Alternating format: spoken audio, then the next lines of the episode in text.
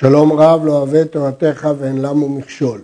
הרמב"ם, משנה תורה, ספר זמנים, הלכות שופר, סוכה ולולב, פרק חמישי. לאחר שעסקנו בדיני הדפנות, נעסוק בפרק זה בדיני הסכך. הסכך של הסוכה אינו כשר מכל דבר. אין מסככין אלא בדבר שגידוליו מן הארץ, שנעקר מן הארץ, ואינו מקבל טומאה, ואין ריחו רע, ואינו נושר ונובל תמיד.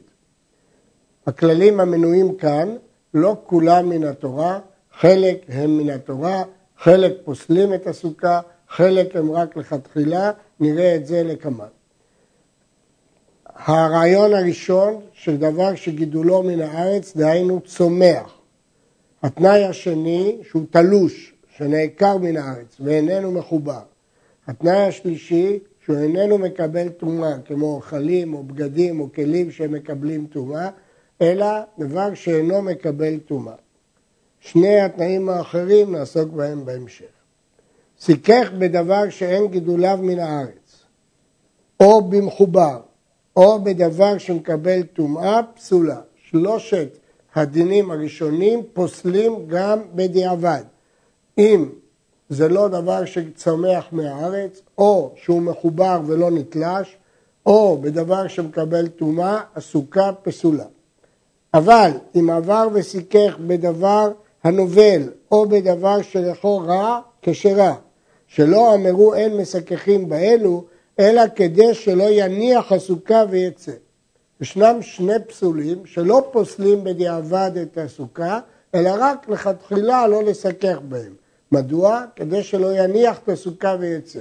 וזה דבר שרחו רע ודבר שנושר ונובל, מפריע לאדם והוא יצא. יש להדגיש, לא מדובר בסכך שנובל ויגיע למצב שחמתה מרובה מצילתה, שאז זה פוסל את הסוכה כפי שנראה בהמשך, אלא זה נושר ונובל ומפריע לישיבת האדם בסוכה, ולכן זה רק דין לכתחילה. וצריך להיזהר שלא יהיה עוצים ועלין של הסיכוך יורדים לתוך עשרה טפחים כדי שלא יצר לו בישיבתו. כאן הפסול הוא לא בסכך דווקא, אלא כאשר העלים של הסכך יורדים לתוך הגובה של הסוכה ומפריעים לאדם לשבת, זה, זה, יש פה בעיה של דירה סרוחה, דירה לא ראויה, צפופה, לא נעימה. האם זה פסול גם בדיעבד? יש רבים שסוברים שפסול גם בדיעבד. לשון הרמב"ם פה צריך להיזהר, לכאורה משמע שאין זה פסול בדיעבד, אבל כפי שאמרנו, הרבה פוסקים פוסלים גם בדיעבד. סיככה במיני מתכות או בעצמות ועורות פסולה, מפני שאינן גידולי קרקע. החידוש הוא שלמרות שלעניינים מסוימים אנחנו מתייחסים לבהמה כגידולי קרקע במסכת שבת, אבל לעניין סכך זה צריך דבר שצומח מן הקרקע. ולכן עורות, עצמות, מתכות, למרות שהן שייכות לאדמה, ניזונות מן האדמה, בכל אופן אין להם שם של גידולי קרקע. הגלה, עלי גפנים וכיוצא בהם, עד שנעשו סוכה פסולה, שהרי לא נעקרו. אמרנו שמחובר פסול, אם הוא הדלה עלים של גפנים והפך מזה סוכה, פסולה. סיככה בכלי העץ ובמחצלות העשויות לשכיבה וכיוצא בהן, פסולה, מפני שהם מקבלים טומאה. במסכת כלים ישנם כללים מה מקבל טומאה, כלי מתכות מקבלים תורה מן התורה אף על פי שאין להם בית קיבול. כלי עץ יכולים לקבל טומאה בשני אופנים, או אם יש להם בית קיבול, או אם משמשים אדם וכלים בקביעות, כמו שולחן של עץ. לכן אומר הרמב"ם פה כלי עץ, דהיינו שיש להם בית קיבול, או מחצלות, מפני שהם מקבלים טומאה. וכן אם סיככה בשברי כלים ובליותיהן פסולה, כאן יש חידוש, מכיוון שבהלכות טומאה, שברי כלים כבר אינם מקבלים טומאה. בכל אופן פסולים לסיכוך. מדוע? הואיל והיו מקבלים טומאה, שמי יסכך בשברים שעדיין לא תארו, זאת גזרה. בעצם הם לא מקבלים טומאה והיה אפשר לסכך בהם. אלא כדי שלא יבואו לטעות בינם לכלים שלא נשברו, אסרו חכמים לסכך גם בשברי כלים. סיככה באוכלין פסולה, מפני שהם מקבלים טומאה. סוחט תאנים ובהם תאנים, דהיינו ענפים של תאנים עם תאנים, פרקילין וסריגים ובהן ענבים, מכבדות ובהן תמרים, וכן כל כיוצא בהם. רואים, אם פסולת מרובה על האוכלים, מסככים בהם, ואם לאו, אין מסככים בהם. כיוון שחלק מן הסכך הוא הפרקילים, הסריגים, הענפים, שהם דבר שאיננו מקבל תרומה, כפי שמפורש במסכת עוקצים, והחלק הם אוכל, פרי, שהוא כן מקבל תרומה, ולכן צריך לבדוק מה הרוב. אם הרוב דבר שאינו מקבל תרומה, מסככים בו. סיכך בירקות, שאם יבשו יבולו ולא יישאר בהם ממש, אף על פי שהם עטל אחים, הרי מקומם נחשב כאילו אוויר וכאילו אינם. יש כאן חידוש שירקות שיבולו ולכן לא, תהיה, לא יהיה שכר, פסולים כבר עכשיו כשהם לחים, על שם העתיד, שם הירשו, אין להם שם שכר. יש להדגיש, מה שאמרנו קודם, שבשכח הנובל זה רק פסול לכתחילה, כוונה שנשאר מצב של חמתה, אה, צילתה מרובה וחמתה, אבל כאן מדובר, כל הסכך עשוי מירקות, הם יתייבשו, ייבולו, לא, לא תהיה שם שום מחיצה, לא תהיה צילתה מרובה וחמתה, ולכן פה פסולה. לכן יש להבדיל בין המושג נושר הכתוב כאן, לבין המושג נובל ונושר שכתוב בהלכות הקודמות.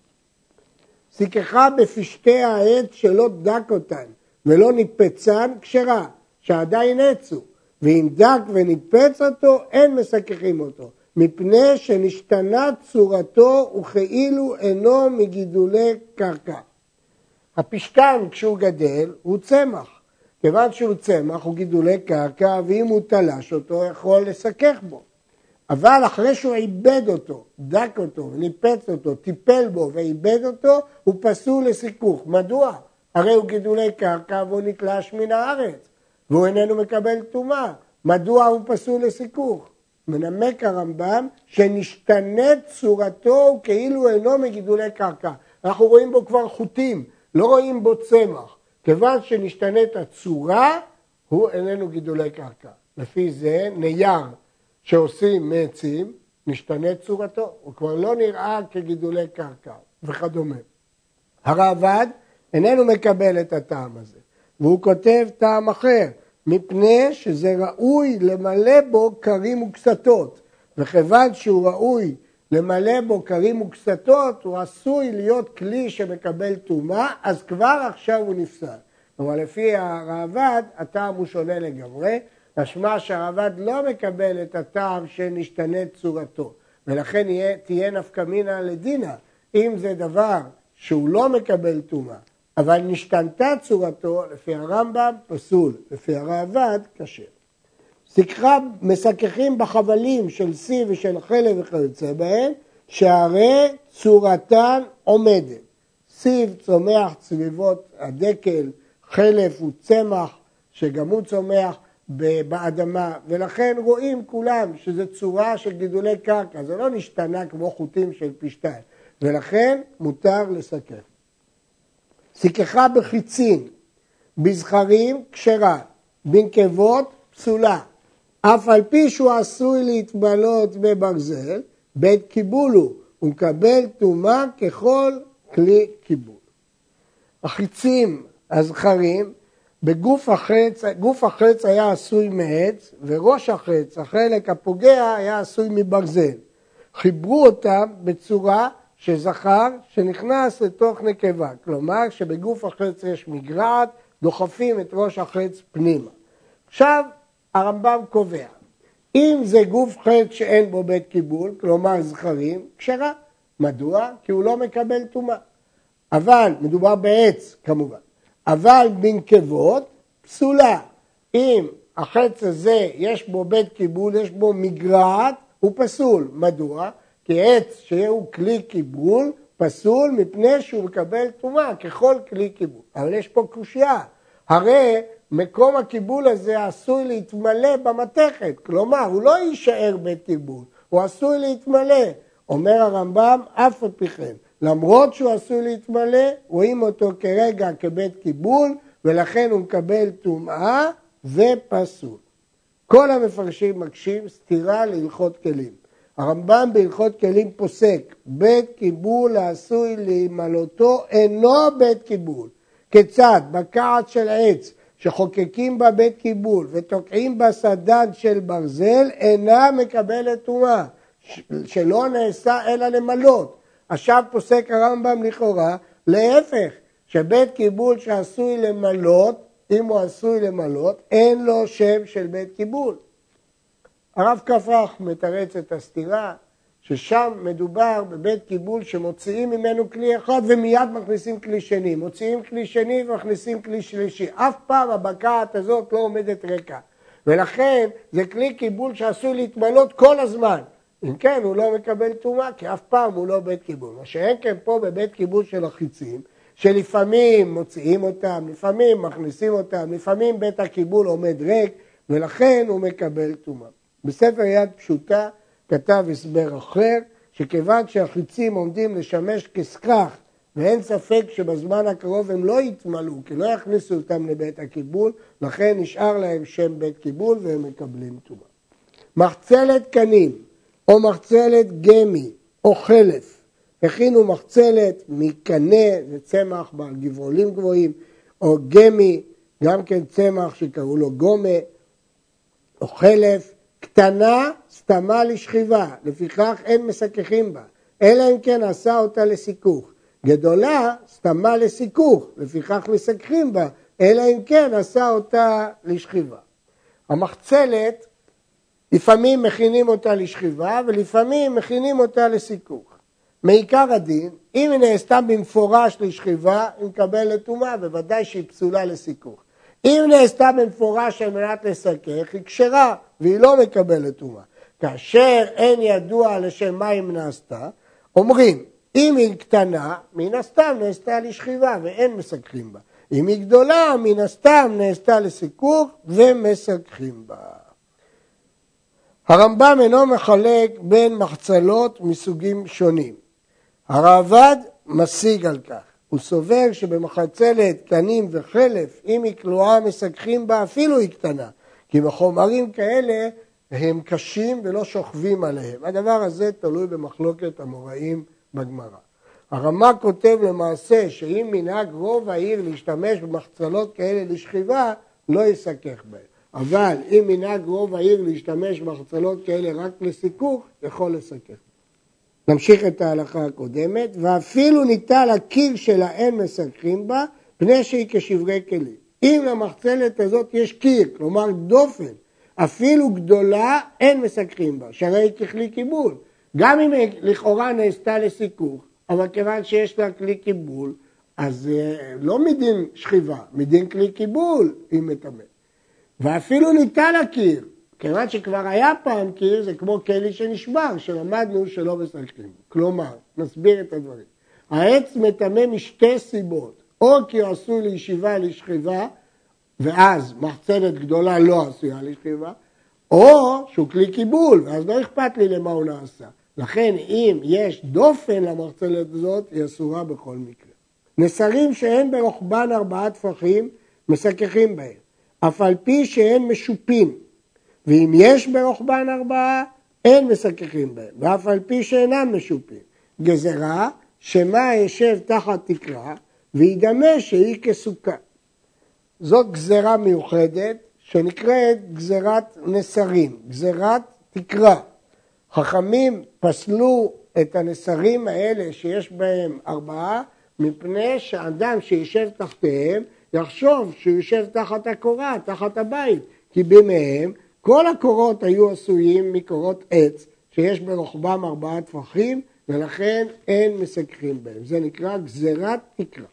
נתן עליה נסר אחד, שיש ברוחבו ארבעה טפחים, כשרה ואין ישנים תחתיו. וישן תחתיו לא יצא ידי חובתו. אם זה רק נסר אחד שיש ברוחבו ארבעה טפחים, הוא לא פוסל את הסוכה, אבל אי אפשר לישון תחתיו. השאלה הנשאלת, מדוע הוא לא פוסל את הסוכה? הרי אמרנו שנסרים הם סכך פסול, וסכך פסול פוסל בארבעה טפחים. יש על כך שני תירוצים.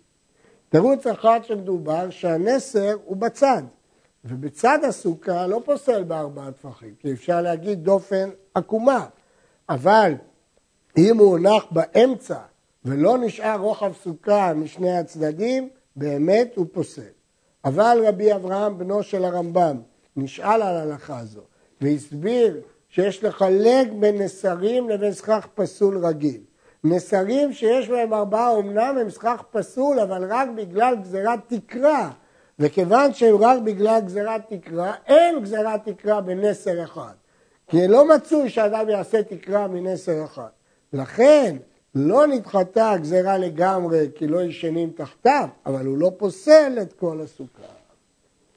היו נסרים שיש ברוחבם ארבעה, ואין בעוביין ארבעה, והפכן על צידיהם שאין בהם ארבעה, וסיכך בהם, הרי זו פסולה, שזה הנסר פסול, בין שסיכך ברוחבו, בין שסיכך בעוביו. כיוון שגזרנו מגזירת תקרה לא לסכך בנסרים, הרי שהנסרים האלה הפכו כמו שיפודים של ברזל, שאין מסככים בהם, ולא משנה אם הוא יהפוך אותם על צידיהם, שאז לא יהיה ברוחבם ארבע.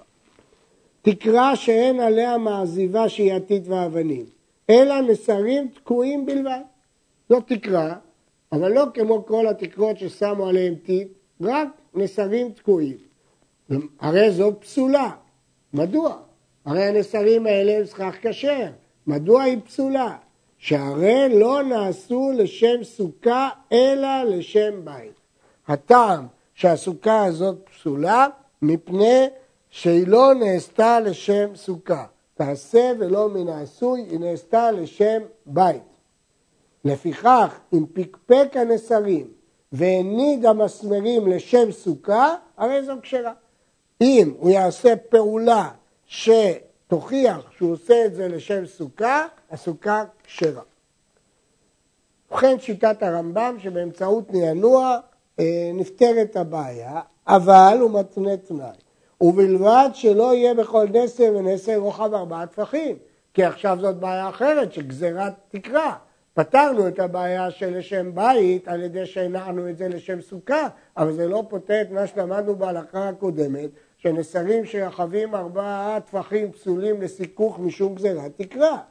וכן אם נטל אחד מבינתיים והניח במקומו סכך כשר לשם סוכה, הרי זה כשר. מדוע? שוב, זה מעשה שהוא עשה. לא ברור מלשון הרמב"ם האם במקרה הזה גם כן צריך את התנאי שהנסר לא יהיה רחב ארבעה טפחים. המגן אברהם מבין מהרמב"ם שבמקרה הזה אפילו שיהיה רחב ארבעה זה יועיל. כי הוא עשה מעשה לסלק חלק מהנסרים ואז יראו כולם שאין פה גזירת תקרה.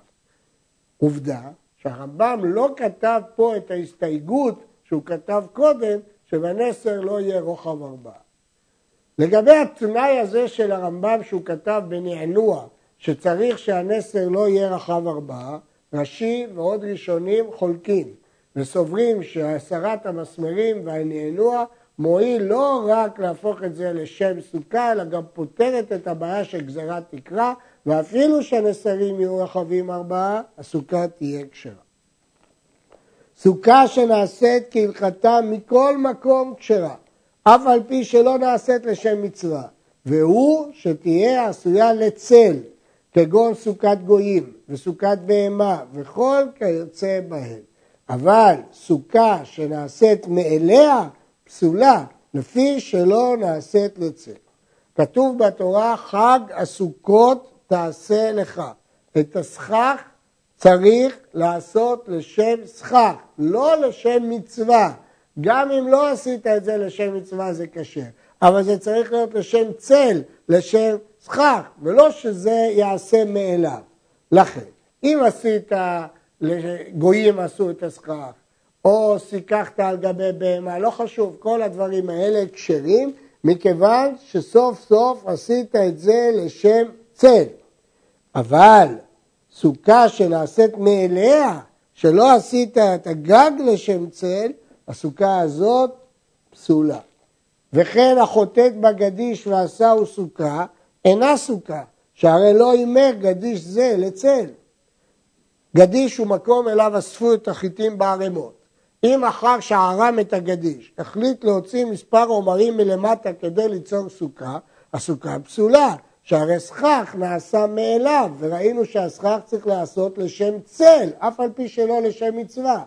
לפיכך, אם עשה בתחילה חלל טפח במשך שבעה לשם סוכה, וחטאת בה אחרי כן והשלמה לעשרה, כשרה, שהרי נעשה סכך שלה לצל.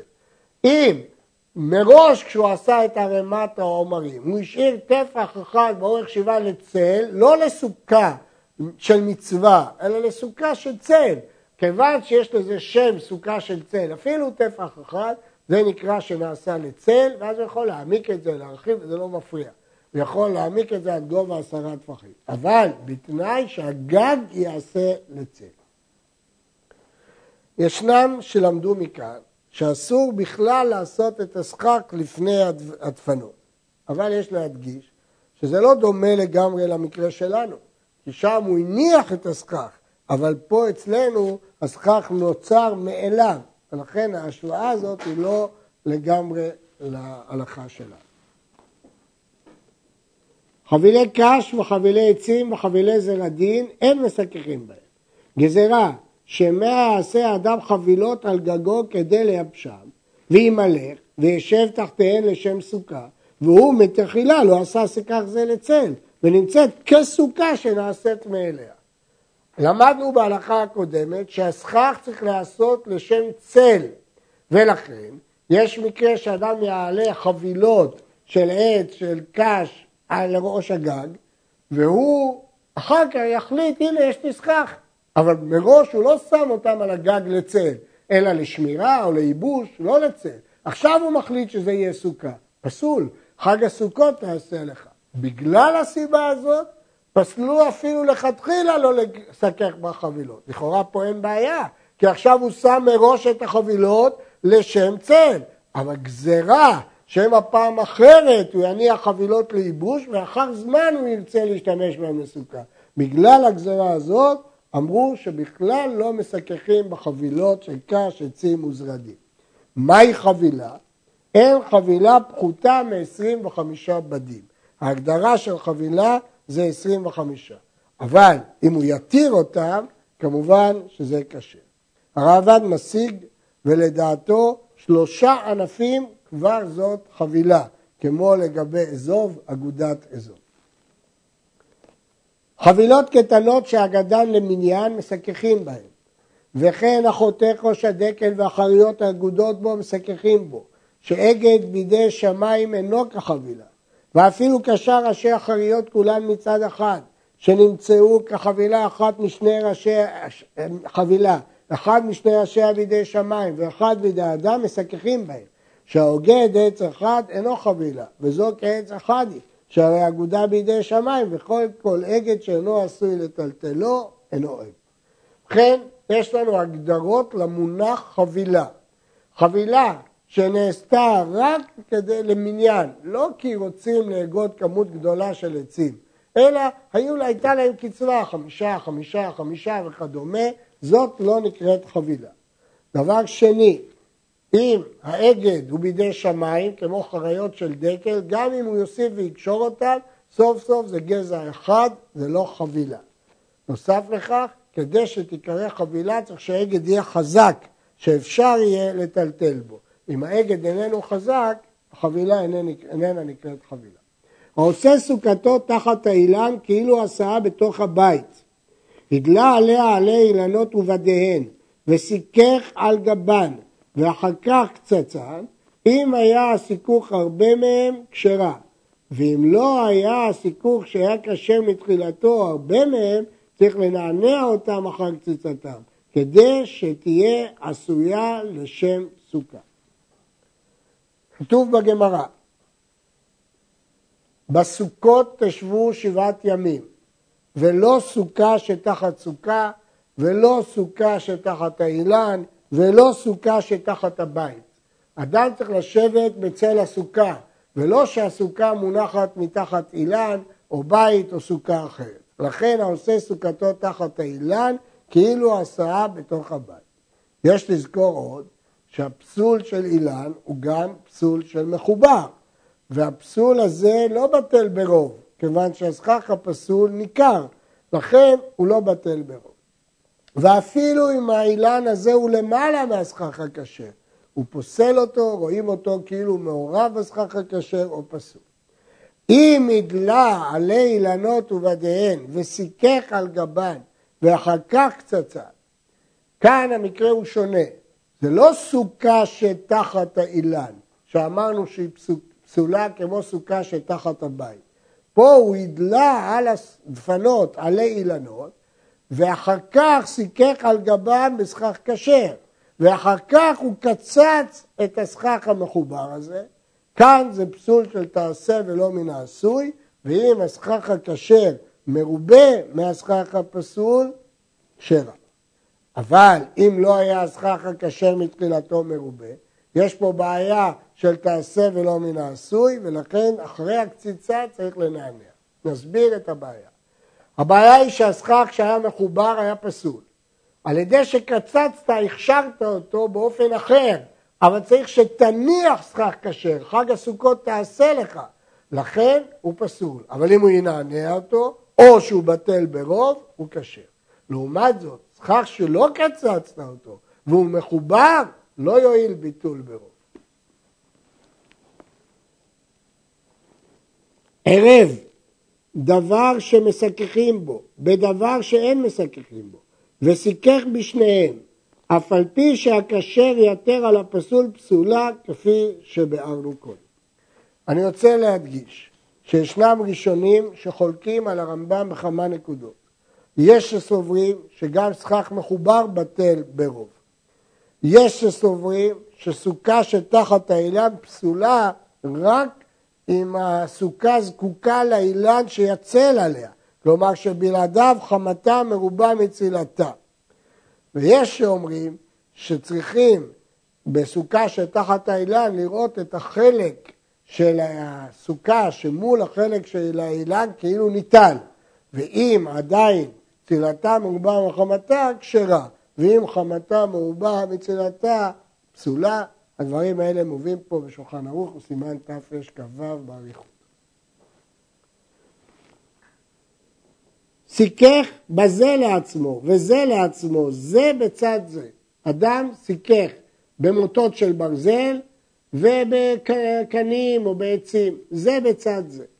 אם יש בסכך הפסול שלושה טפחים במקום אחד, בין באמצע, בין מן הצד, הרי זו פסולה. במה דברים אמורים? בקטנה, אבל בסוכה גדולה, סכך פסול פוסל באמצע בארבעה טפחים. פחות מכאן כשרה, ומן הצד פוסל בארבע אמות, פחות מכאן כשרה. נסביר. הוא לא ערב את הסכך הפסול עם הסכך הכשר. הוא שם סכך פסול, סכך כשר, סכך פסול וסכך כשר. כאן יש דין שסכך פסול פוסל את הסוכה. מתי?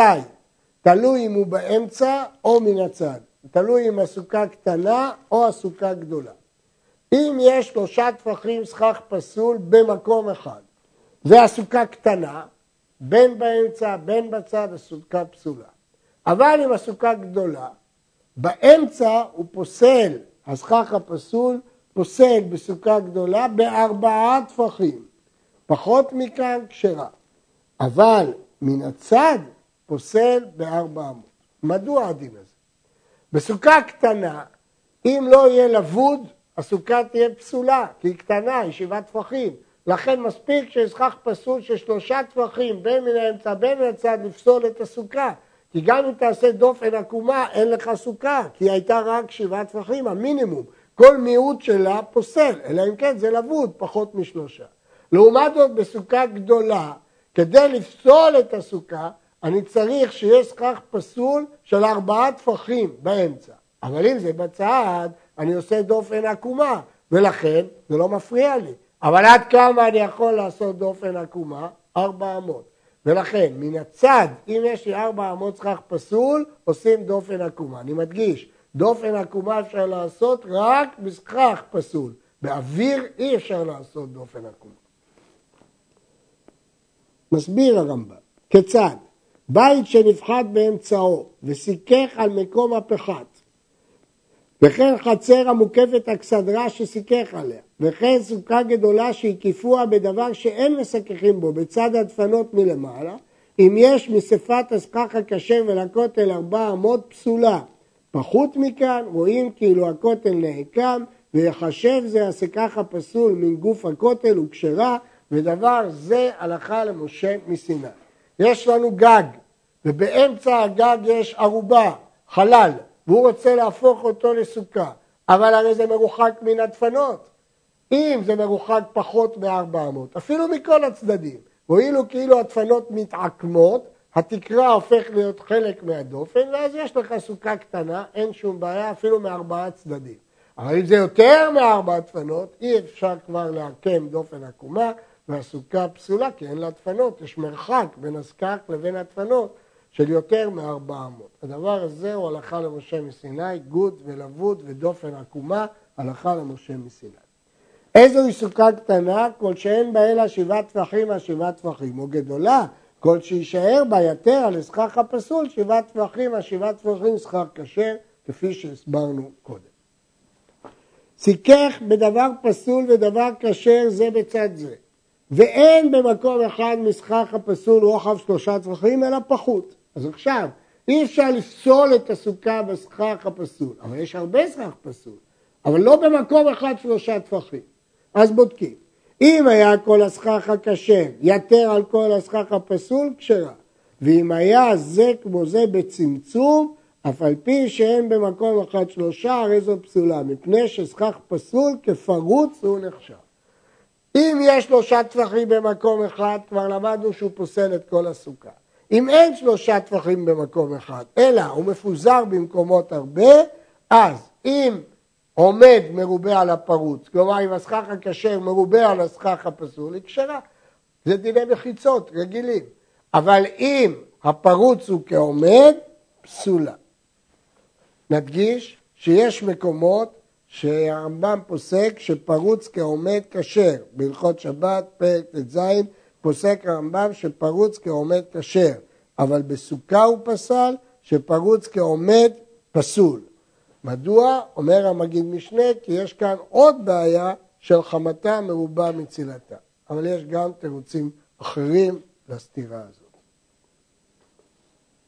הלכה י"ז פרס עליה בגד מלמעלה, או פרס תחתיה מפני הנשר, פסולה. פסרסו כדי לנאותה, שרה. אם הוא פרס על הסוכה בגד, בגד מהווה סכך פסול, משום שהוא מקבל טומאה ואין גידולו מן הארץ, ולמדנו שסכך פסול על גבי סכך כשר פוסל את הסוכה, בין אם הוא מלמעלה ובין אם הוא מלמטה, כי אתה יושב תחת סכך פסול. אבל אם מטרת הבגד לנאות את הסוכה, הבגד בטל לסוכה ונחשב קישוט שלו והסוכה כשרה. ראשונים אחרים בתוספות חולקים וסוברים שהבגד הזה יכול לפסול רק אם הוא מגן על הסכך, כלומר שבלעדיו הסכך יתייבש ותהיה חמתה מרובה מצילתה, אבל אם גם בלי הבגד יש צילתה מרובה מחמתה, הבגד לא יכול לפסול. לא כן דעת הרמב"ם. דעת הרמב"ם שכל בגד שלא עשוי לנוי, פוסל. אם הוא עשוי לנוי, הוא בטל ומכשיר. וכן אם סיככה כהלכתה, ויתרה במיני פירות ומיני בגדים וכלים שתליים בה, בין בכתליה, בין בסכך, כדי לנאותה, כשרה. אם יש קישוטים שעשויים מדבר שמקבל טומאה, פירות, בגדים, דהיינו סכך פסול, כלים, אבל כיוון שהם תפלים לסכך, הם לנוי, הנוי תפל לסכך, הם לא פוסלים את הסוכה. נויי הסוכה אין ממעטים בגובהה. לא מחשיבים אותם בחשבון של עשרה טפחים, הם לא ממעטים את גובה הסוכה, אבל ממעטים ברוחבה. היו נויי הסוכה מופלגים מגגה ארבעה טפחים או יותר, פסולה, שנמצא יושב שם כאילו אינו תחת הסכך, אלא תחת הנוי, שהוא אוכלים וכלים שהם מסככים בהם.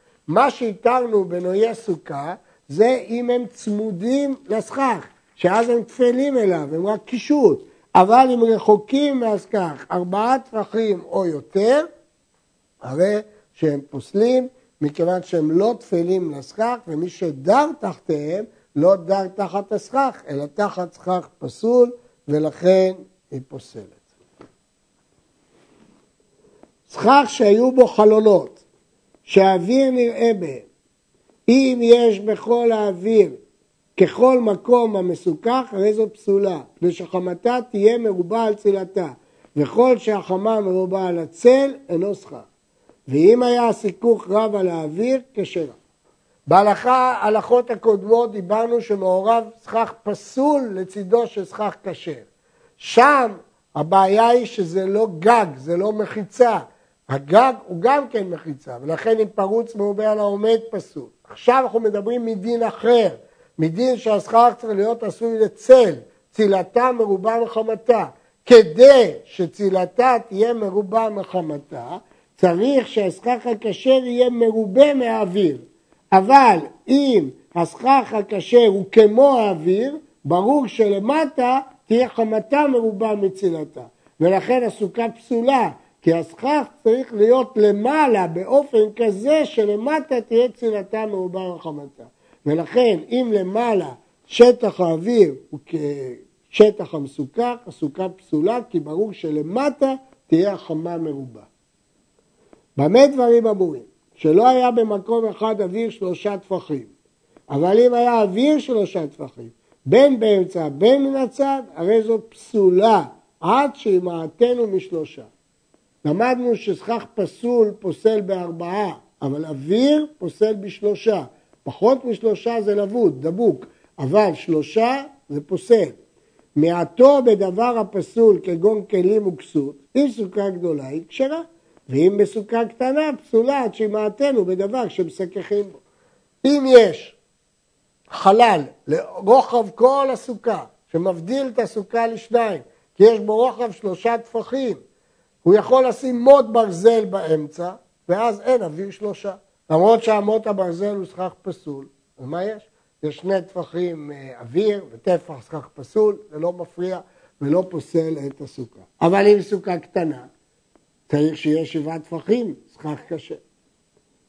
היה רוב הסיכוך צילתו מרובה מחמתו, ומיעוטו חמתו מרובה מצילתו, הואיל וצילת הכל מרובה מחמת הכל, כשרה. אנחנו לא בודקים את הסוכה משטחים משטחים, אלא את כולה יחד. אם בסך הכל הצל מרובה על החמה, כשרה. למרות שיכול להיות שבחלק מהסוכה, ברבע מהסוכה או בשליש מהסוכה, חמה מרובה, לא חשוב. אפשר לשבת שם, כיוון שבסך הכל של הסוכה הצל מרובה. דרך הסיכוך, להיות קל, כדי שראו ממנו הכוכבים הגדולים. סוכה היא דירת ארעי, לא כמו בית, לכן צריך שיהיה קל לראות כוכבים גדולים. הייתה מרובה כמין בית, אף על פי שאין הכוכבים נראים מתוכה, כשרה. בדיעבד, גם אם היא צפופה מאוד, היא כשרה כי סוף סוף זה לא בית, כי גשם ייכנס לתוכה, למרות שלא רואים את הכוכבים. היה הסיכוך מדובלל, מה פירוש מדובלל? שהקנים אינם בגובה שווה, והוא הסיכוך שיהיה מקצתו למעלה ומקצתו למטה, כשרה, ובלבד שלא יהיה בין העולה והיורד שלושה טפחים. ואם היה ברוחב זה עולה טפח או יותר, אף על פי שהוא גבוה יותר משלושה טפחים, רואים אותו כאילו ירד למטה ונגע בשפת זה היורד, והוא שיהיה מכוון כנגד שפת היורד. נסביר. חלק מהשכר גבוה וחלק מהשכר נמוך. אם הפרשי הגובה הם פחות משלושה טפחים, כשרה. מדוע? אומרים לבוד, רואים אותם כאילו הם בגובה אחד. ואם הם יותר משלושה טפחים, פסולה. אלא אם כן, יש רוחב טפח, שאז יש לנו כלל חוות רמי. רואים אותו כאילו הוא יורד ומצטרף לקנים שתחתיו, אם הוא מכוון, כי לא אומרים שתי הלכות ביחד. העושה סוכה על גבי סוכה, התחתונה פסולה, כמי שעשה סוכה בתוך הבית, והעליונה כשרה. במה דברים אמורים שהתחתונה פסולה?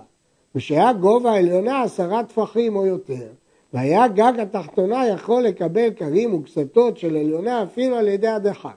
אבל אם אין גובה של עליונה עשרה, או שלא הייתה התחתונה יכולה לקבל כרים וקסתות של עליונה אפילו על ידי הדחק, אבל התחתונה כשרה. והוא שלא יהיה גובה שתיהן יותר על עשרים אמה, שהתחתונה בסכך העליונה היא ניתנת. ישנה סוכה על גבי סוכה. אם הסוכה העליונה כשרה, דהיינו, יש בה גובה עשרה טפחים, הרי שהיא פוסלת את התחתונה, כי התחתונה נחשבת סוכה שתחת סוכה, שאמרנו שהיא פסולה.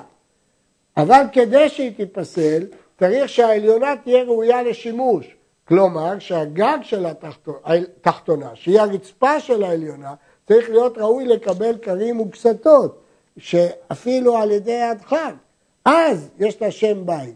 אבל אם היא לא גבוהה עשרה טפחים, או שהרצפה שלה לא יכולה לקבל כרים וקסתות, מיד תישבר, אז אין לה שם בית. כיוון שאין לה שם בית, התחתונה כשרה, כי היא לא נחשבת סוכה שתחת בית. אבל במה היא כשרה? בסכך של העליונה. אבל אם הסכך של העליונה גבוה מהרצפה של התחתונה יותר מ-20 אמה, לפי הרמב"ם, פסולה. יש להעיר,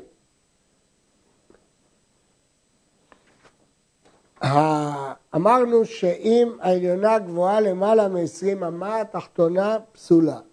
יש ראשונים שסוברים שסכך למעלה מ-20 אמה אינו פוסל את הסוכה שתחתיו.